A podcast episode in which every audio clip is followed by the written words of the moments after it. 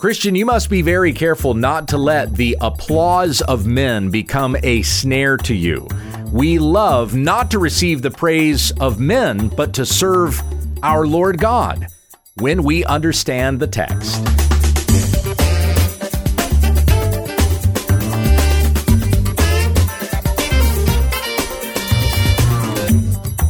This is when we understand the text, studying God's Word to reach all the riches of full assurance in Christ. Find all our videos online at www.wwutt.com, as well as links to follow us on Facebook and Twitter. Here's your teacher, Pastor Gabe Hughes. Thank you, Becky. We come back to our study in Second Corinthians, finishing up chapter 8 today. And I'm going to begin reading in verse 16. We'll go through verse 24 out of the Legacy Standard Bible. This is the word of the Lord through the Apostle Paul writing to the church in Corinth. But thanks be to God who puts the same earnestness on your behalf in the heart of Titus. For he not only accepted our plea, but being himself very earnest, he has gone out to you of his own accord. And we have sent along with him the brother whose praise in the things of the gospel is throughout all the churches. And not only this, but he has also been appointed by the churches to travel with us in this gracious work that is being ministered by us for the glory of the Lord Himself and to show our readiness, taking precaution lest anyone discredits us in our ministering of this generous gift. For we respect what is good, not only in the sight of the Lord, but also in the sight of men. And we have sent with them our brother whom we have often tested and found earnest in many things, but now even more earnest because of his great confidence in you. As for Titus, he is my partner and fellow worker among you. As for our brothers, they are messengers of the churches, a glory to Christ. Therefore, openly before the churches, show them the proof of your love and of our reason for boasting about you. Now we have what appears to be three men who are talked about here in verses 16 to 24. It could just be two men, but two of those men, well, eh, that could be confusing. Okay. if it's three men, two of the men are not mentioned by name. They're not named. Titus is the only one that's named, so he would be the third.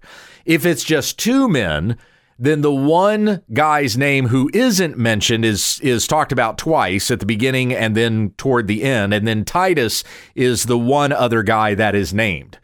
But Paul mentions these men as uh, as accountable workers as those who are keeping accountable this ministry of the money that is being collected and therefore taken to Jerusalem to bless the saints that are there. So bringing back to your mind everything that we've considered this week from chapter 8, understanding it in context, remember that there is a famine there in Judea. The church at Jerusalem is particularly afflicted by this famine because of the persecution that has been happening to them by the uh, the teachers of the law, the Pharisees, the priests, things like uh, the, men like this around in Jerusalem that are persecuting the Christians that are there. Yes, there are Christians that are being persecuted in other parts of the world. Persecution was heavy uh, uh was was heavy in Thessalonica. Some of the Christians were even persecuted in Corinth, but by and large, the Romans were leaving the Christians alone. Most of the persecution was coming at the hands of the Judaizers at this particular time. It would certainly ramp up later by the Romans, but at this time in particular, the Judaizers are the persecutors. They're the ones that hate that Christ is being talked about as being the Messiah and that he is the fulfillment of all the law and the prophets. You know, they're accusing uh, Paul of antinomianism, of this greasy grace. All you have to do is just believe in Jesus and you can sin all you want. And then faith in Jesus covers over all your sin. You don't even have to keep the law anymore, which, of course, that is not what Paul was preaching, but that's what the Judaizers would proclaim about Paul's message. They would try to slander him in that way. And then those who came to faith in Christ were heavily persecuted by the Judaizers. This was especially the case in Jerusalem because where are most of those priests and Pharisees going to be? They're going to be right there in Jerusalem, right where the, the temple is. So the Christians were feeling it especially hard there, being afflicted by the famine and then the persecution that's coming upon them. So Paul is collecting money to benefit, to bless that church that's there in Jerusalem. And he's talked to the churches in Macedonia, as we read earlier in chapter 8. They begged to be part of, uh, of this collection hey, let us get in on this, that we might share in this grace. We want to collect money to bless the churches that are there, or, or, bless the church rather, that's there in Jerusalem. So that included the Bereans, the Thessalonians, uh, the Philippians. They wanted to be a blessing to the Christians that were at Jerusalem. Paul had encouraged the churches in Galatia to be involved in this, and now also the churches in Achaia particularly the Corinthian church. In fact, this collection started in the Corinthian church, according to what we have in 1 Corinthians 16. And Paul says here also in chapter 8 that this started with you. So complete the work that began with you and be faithful to this giving to the saints that are at Jerusalem. So that's what the collection is for. That's what's going on. These are the churches that are involved in this particular collection. And so Paul mentions certain men here in cha- in verses 16 to 24, men who are going to help keep this uh, uh, keep this collection honest so that the money that is collected is being delivered to the right place. We're not trying to pocket any of it.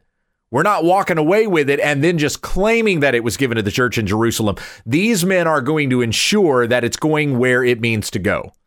And in fact, Paul had even invited the Corinthians back in 1 Corinthians 16, he invited them to entrust some men to Paul to uh, the, the church there at Jerusalem. So the Corinthians could have chosen men to go with them too if they wanted to. But he lays this out here so that there would be accountability so that you know the money that is being collected is being handled honestly. Now, you should be able to trust the Apostle Paul, right? And if Paul was going to lie about the money that was being collected, if he was going to say, yeah, you've collected this amount of dollars and that's exactly what's going to Jerusalem, but then he ends up pocketing some of it, what do you think would happen to Paul if he were to do that? If he were to behave in a in a dishonest way? Well, what would happen to him would probably be what happened to Ananias and Sapphira. you know this story, right?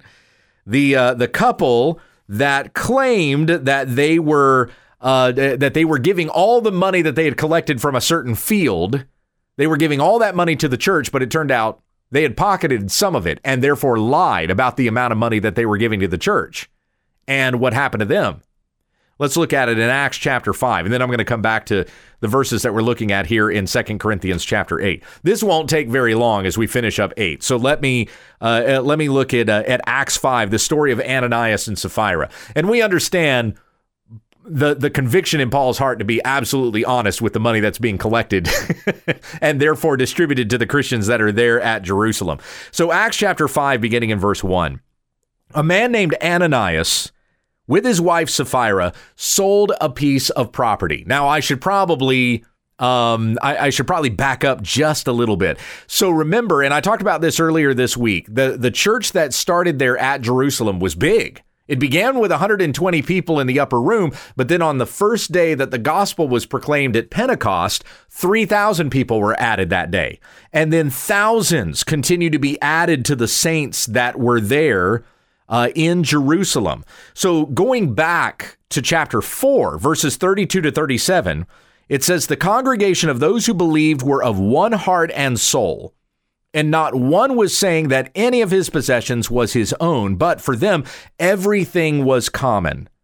And with great power, the apostles were bearing witness to the resurrection of the Lord Jesus, and great grace was upon them all. For there was not a needy person among them for all who were owners of land or houses would sell them and bring the proceeds of the sales and lay them at the apostles' feet, and they would be distributed to each as any had need. Now, Joseph, a Levite of Cyprian birth, who was also called Barnabas by the apostles, which translated means son of encouragement, and who owned a field, he sold it and brought the money and laid it at the apostles' feet. So you have this Barnabas who had sold his field, brought all of the money, laid it at the apostles' feet, all of it. And so, following that account, we have in chapter 5, verse 1 but a man named Ananias with his wife Sapphira sold a piece of property and kept back some of the price for himself with his wife's full knowledge. And bringing a portion of it, he laid it at the apostles' feet. Okay, so you have Barnabas. This is being contrasted with Barnabas, who sold his whole field and brought all of the proceeds and gave it to the benefit of the church. Ananias and Sapphira sell their whole field, but bring part of the proceeds to the apostles and lay it at their feet. But Peter said, Ananias, why has Satan filled your heart to lie to the Holy Spirit and to keep back some of the price of the land? While it remained unsold, did it not remain your own? And after it was sold, was it not under your authority? Why is it that you laid this deed in your heart? You have not lied to men, but to God. In other words, Peter is saying to Ananias, it's your field to do with what you want. When uh, before you sold it, it was yours. So it's under your authority. Now, after you've sold it, the money that you have brought in from the sale of that field, that's also under your authority to do with what you want. You could bring half the money to the apostles and lay it at the apostles' feet and say, here's half of the sale. And it would have been it, there would have been rejoicing over that. Well, thank you. Thank you for bringing this money. It's at your own discretion to give how you want to give. But Ananias lied. He brought a portion of the sale, pocketed some for himself, brought the portion and laid it at the apostles' feet and made it seem like it was the whole thing. This is what I sold the field for. Here you go. Here's all of it. Because he wanted the same kind of recognition that Barnabas got. Hey, Barnabas sold a field and he gave all of his proceeds, and look at how excited everybody was because of that sacrificial gift. So Ananias and Sapphira wanted to be perceived of in the same way. So they wanted the recognition of men. They did not have the fear of God. And so Peter said, This is wicked what has happened to you, what you have done in your heart. Satan has done this work in your heart. And verse 5 as Ananias heard these words, he fell down and breathed his last. And great fear came over all who heard. Because Ananias had lied in this way about how much money he was really giving. It was it was Satan that planted it in his heart to do this, and it was to his death, to his own destruction. Verse 6 And the young men rose up and wrapped him up, and after carrying him out, they buried him. Now, there was an interval of about three hours, and his wife came in not knowing what had happened. She didn't know that Ananias was dead. And Peter responded to her, Tell me whether you were paid this much for the land. And she said, Yes, that much, which wasn't true. They were paid more than that. But Ananias and Sapphira pocketed some of the money, and Sapphira is fully in the knowledge of what it was that Ananias had done. So now she has lied to Peter and said, This was how much money we brought in for the sale of the field. And Peter said to her, Why is it that you have agreed together to put the Spirit of the Lord to the test? Behold, the feet of those who buried your husband are at the door, and they will carry you out as well. And immediately she fell down at his feet and breathed her last. And the young men came in and found her dead, and they carried her out and buried her beside her husband. And great fear came over the whole church and over all who heard these things. Now, at the hands of the apostles, many signs and wonders were happening among the people, and they were all with one accord in Solomon's portico but none of the rest dared to associate with them. However, the people were holding them in high esteem. Like the fear of God is upon them. Like we don't we don't want to dishonestly say that we're Christians when we're really not. That was kind of what was going on there. And more than ever believers in the Lord were added to their number, multitudes of men and women. To such an extent that they even carried the sick out into the streets and laid them on cots and mats, so that when Peter came by, at least his shadow might fall on any one of them.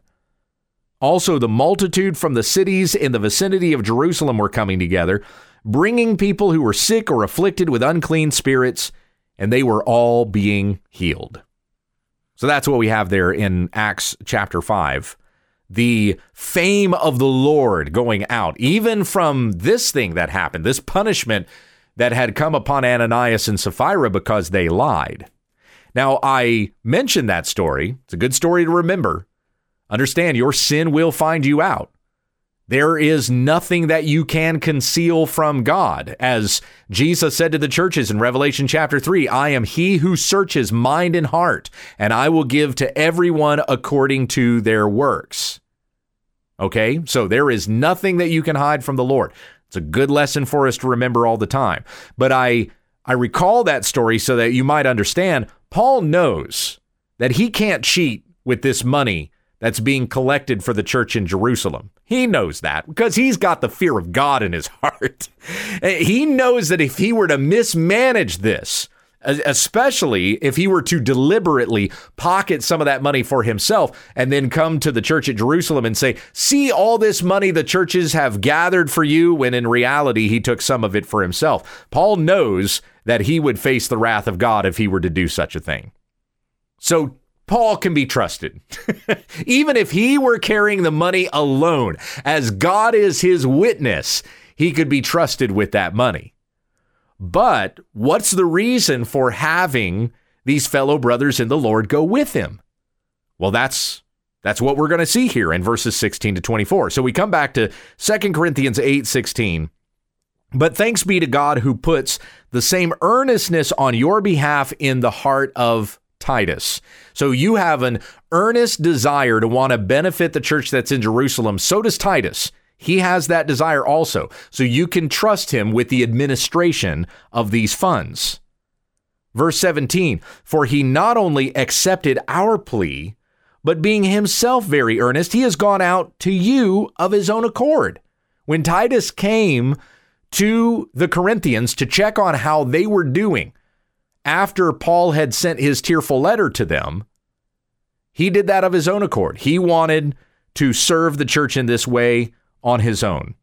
Verse 18, and we have sent along with him the brother whose praise in the things of the gospel is throughout all the churches. Now, there are other uh, uh, translations that translate this as his fame. Okay, his fame is known throughout all the churches. So, this is an unnamed brother. We don't know who his name is. We, we, we have no idea who this person is. Could be Barnabas. It could be Apollos, although I would think if it was Apollos, Paul would have used that name because the Corinthians loved Apollos and he mentioned Apollos in the previous letter in 1 Corinthians. And so I would I would think that if it were Apollos that the that the name would have been given there. Maybe it could have been Luke or was it Mark? Eh, we don't know. We don't have any idea. But he was famous. He was well known. And so well known that just Paul saying this would have clued the Corinthians in on, oh, I know who he's talking about. I know who he's sending to us, and they they would have gotten very excited about that. But it, but Paul just highlights the fact that this is a reputable man. His reputation is known to all the churches, so therefore you can hold him in high esteem as well. Verse 19. And not only this, but he has also been appointed by the churches to travel with us in this gracious work that is being ministered by us for the glory of the Lord Himself and to show our readiness. So, this is somebody who is traveling with us. You have Titus, you have him, you have me, and other missionary brethren that were with Paul, all traveling together with this gift to take it to those who are in Jerusalem. Taking precaution. Now, Paul says here, here, once again, here's the reason why it's so important to have these men around him, even though you could have entrusted Paul on his own merit. Okay, verses verse 20 then, taking precaution lest anyone discredits us in our ministering of this generous gift. For we respect what is good, not only in the sight of the Lord, but also in the sight of men. So, of course, in the sight of God, Paul could be trusted with that money. He wasn't going to cheat anybody out of that money, especially the saints that were there at Jerusalem. He could be trusted with it. But he also wanted there to be accountability in the eyes of men. Because other people are not going to be looking at Paul going, "Oh yeah, he's he's afraid that he might get struck down like Ananias." So we know that Paul is going to be honest with that money. Uh, most other people wouldn't recognize that. They probably don't even know yet the story of Ananias and Sapphira. If you're talking about some of these Greek cities that were off to the west. And so, for accountability, Paul takes other missionary brethren with him so that you know there are men, there are checks and balances going on here to see to it that that money is handled rightly and it is delivered to where it needs to go. This is this is Paul respecting what is good, not only in the sight of the Lord, but also in the sight of men. And so, my friends, sometimes it's good to have that accountability, even though you can be trusted. It is good to have that accountability, just so it could be said, even in the sight of other people, that this person can be trusted, right? You understand what I mean by that? So, going on to verses 22 to 24 as we finish this up. And we have sent with them our brother, whom we have often tested and found earnest in many things, but now even more earnest because of his great confidence in you. Now, I mentioned I think there's three men here. So the, the famous person is not, therefore, the brother being tested in verse 22. And then you also have the mention of Titus. So there's three men the famous brother, Titus, and the tested brother. We have sent with them our brother, sent with them. So, see, that would indicate that it's Titus and the famous brother. And we've sent with them our brother, somebody from Paul's own missionary uh, uh, group, whom we have often tested and found earnest. He is eager in many things, but now even more earnest because of his great confidence in you, because of the report that has come back to us about the genuineness of your faith. Verse 23 As for Titus, he is my partner and fellow worker among you. As for our brothers, the famous brother and the tested brother, they are messengers of the churches, a glory to Christ. Therefore, openly before the churches, show them the proof of your love and of our reason for boasting about you. Show them the proof. What is that? The money you've collected. Show it to them. The genuineness that you have for the brothers Show them what you've collected so that these two brothers and Titus may receive it from you and it will be delivered to the Christians that it will benefit there at Jerusalem. Now, if there's any practical implication that we take from this today, this particular lesson? I, I know it's kind of difficult to glean from that. Like, what should we learn from this exactly? Uh, accountability? Uh, yeah, sure, that's a good lesson to learn there. But I think uh, we go back to what I had stated at the conclusion of the story of Ananias and Sapphira. The Lord knows your every thought and every intention and every action. So may your love be genuine. As Paul said to the Romans in, in Romans chapter 12, let love be genuine. Abhor what is evil, hold fast to what is good. The Lord tests minds and hearts. He knows your every thought. He knows your every intention, your motivation, your deeds, your words, your actions. So let yourself be accountable to the Lord first. But also, it is a wise thing that we would be accountable before men. Heavenly Father, I thank you for the grace that you have given to us through Jesus Christ our Lord. And because you have been gracious to us, may we be gracious to one another, willing to benefit each other, as Paul has encouraged the church in Corinth to do here. But may we also have the fear of God in our hearts. When we give and we give generously, we do so not to receive the praise of men. For as Jesus said in the Sermon on the Mount, I tell you that those who have given expecting the praise of men, they've received their reward but we give in secret that the Father who sees in secret may reward us. And so we do this uh, we do this out of love for our brothers and sisters in the Lord, and we do this to the glory of your great name. May, may your name be praised in all the earth. It's in Jesus' name that we pray. Amen. You've been listening to When We Understand the Text with Pastor Gabe Hughes. Monday, Tuesday, and Wednesday, Gabe will be going through a New Testament study. Then on Thursday, we look at an Old Testament book. On Friday, we take questions from the listeners and viewers. Tomorrow, we'll pick up on an Old Testament study when we understand the text.